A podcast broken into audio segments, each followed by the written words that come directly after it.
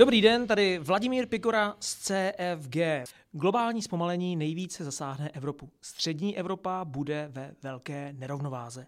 Alespoň tak by šlo vnímat poslední prognózy sdílen OECD a Evropské komise. OECD předpokládá, že v roce 2023 se povede Asii. Nejlépe na tom bude Saudská Arábie.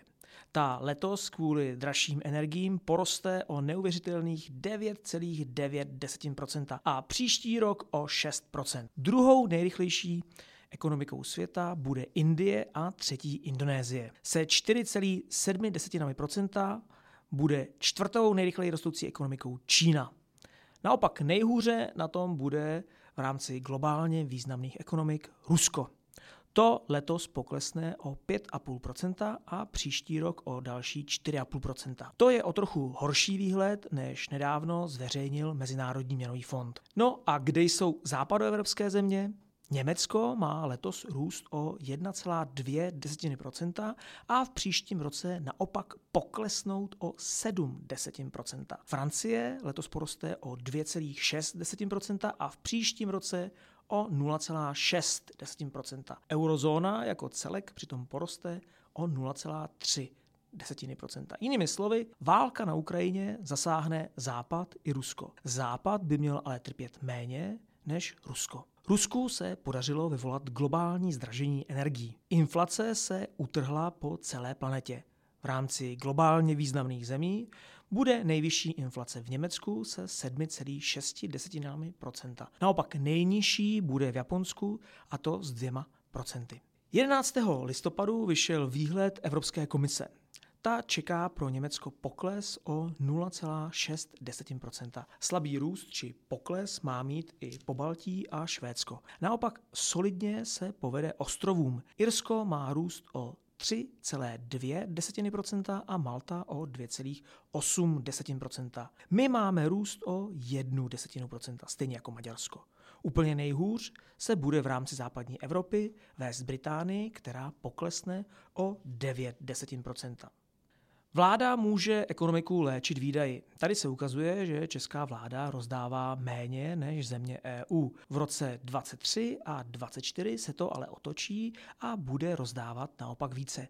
Vládní výdaje v celé EU zrostou meziročně o 3 desetiny procenta. České vládní výdaje ale podle Evropské komise vzrostou o 9 desetin procenta. A v roce 24 Zrostou české výdaje o 1,3 a v celé EU jen o 0,8 Zajímavé je podívat se na potenciální produkt. Tady se ukazuje, jak Evropě ujel vlak. Potenciál se bude v EU v příštích letech zvyšovat pomaleji než v USA. A Ázie, ta je samostatnou kapitolou. Ta roste tak rychle, že nás zastínuje. V těchto statistikách naprosto propadá Británie. Pokud můžeme Evropské komisi věřit, tak čistě z pohledu hrubého domácího produktu se Brexit naprosto nepovedl. Z někdejší globální jedničky je už jen stín. Vyklízí pole na všech frontách. Inflace mezi tím bude v EU nejhorší v Maďarsku, kde bude činit 15,7%. Druhá nejhorší situace bude na Slovensku, tam porostou ceny o 13,9%. A třetí nejhorší to bude v Polsku, kde ceny porostou o 13,8%. Naše inflace kolem 9,5% bude patřit k těm vyšším. Celá EU přitom zažije růst cen o 7%, což je mnohem více než v USA a o trochu méně než v Británii. Nezaměstnanost by podle Evropské komise měla vzrůst, zatímco pro rok 2022 počítá komise s českou nezaměstnaností kolem 2,7%, v roce 2023 počítá už 3,3%. Přijdeme tak o pozici ekonomiky s nejnižší nezaměstnaností v EU. Nejnižší nezaměstnanost bude to již v Polsku, když se bude pohybovat kolem 3%. V celé EU mezi tím vyskočí nezaměstnanost z 6,2% na 6,5%. Strach veřejnosti z velké nezaměstnanosti tedy není na místě. Nezaměstnanost kvůli poklesu ekonomiky tu bude, ale její růst bude jen velmi mírný. Zajímavé. Těžko se tomu dá věřit, když slyšíme, jaké problémy mají podniky. Já sám věřím pomalému růstu nezaměstnanosti jen díky státní pomoci podnikům podobně jako za covidu.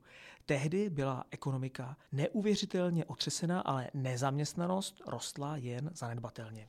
Ohromným rizikem je deficit platební bilance spojený s růstem dluhu. Zatímco dluh EU bude pomalu klesat z 86% HDP na 84,1%.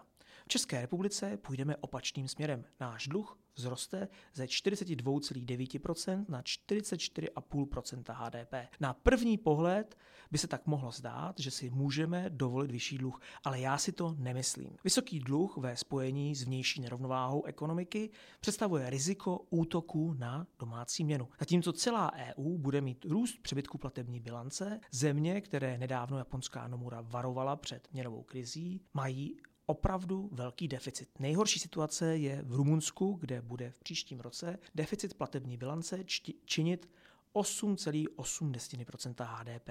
My máme 6,9% a Maďarsko 6,3. To je skutečně nezdravé. Tady se ukazuje, že máme velkou závislost na energiích a hodně jich poptáváme i za nehorázně vysokou cenu. Závěr výhledu OECD a Evropské komise je tedy ten, že nás čeká těžký rok. Evropa se opět vzdálí čelu globálního pelotonu. Zatímco si líže rány z covidu, už tu je druhý silný zásah. Německo jako dlouhodobý motor evropského růstu se zadře. Jemu blízké středoevropské ekonomiky budou trpět s ním. Ale překvapivě o trochu méně. Ten, kdo by logicky čekal vysokou nezaměstnanost, se nedočká. Nezaměstnanost roste, ale jen málo. Inflace přibrzdí, ale nebude to tak velké přibrždění, jak by si mnozí přáli. Rusko bude trpět, ale méně, než mnozí předpokládali. Velkým rizikem zůstává velká nerovnováha ekonomik střední Evropy. Jako nejnemocnější se nyní zdá být Maďarsko a Rumunsko.